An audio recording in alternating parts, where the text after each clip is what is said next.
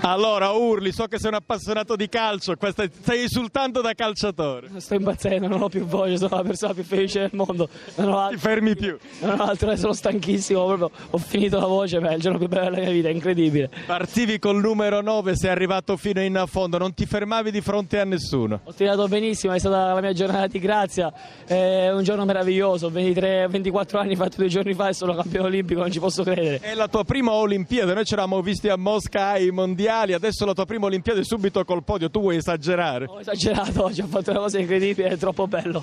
Senti, l'unico rammarico è che questa finale poteva essere con Giorgio Avola, si è fatto recuperare da Massailas alla fine, nella finale ci hai fatto penare pure tu, eh? Sì, lui ha questa caparbietà ed è solito fare queste rimonte, mi spiego un sacco per Giorgio.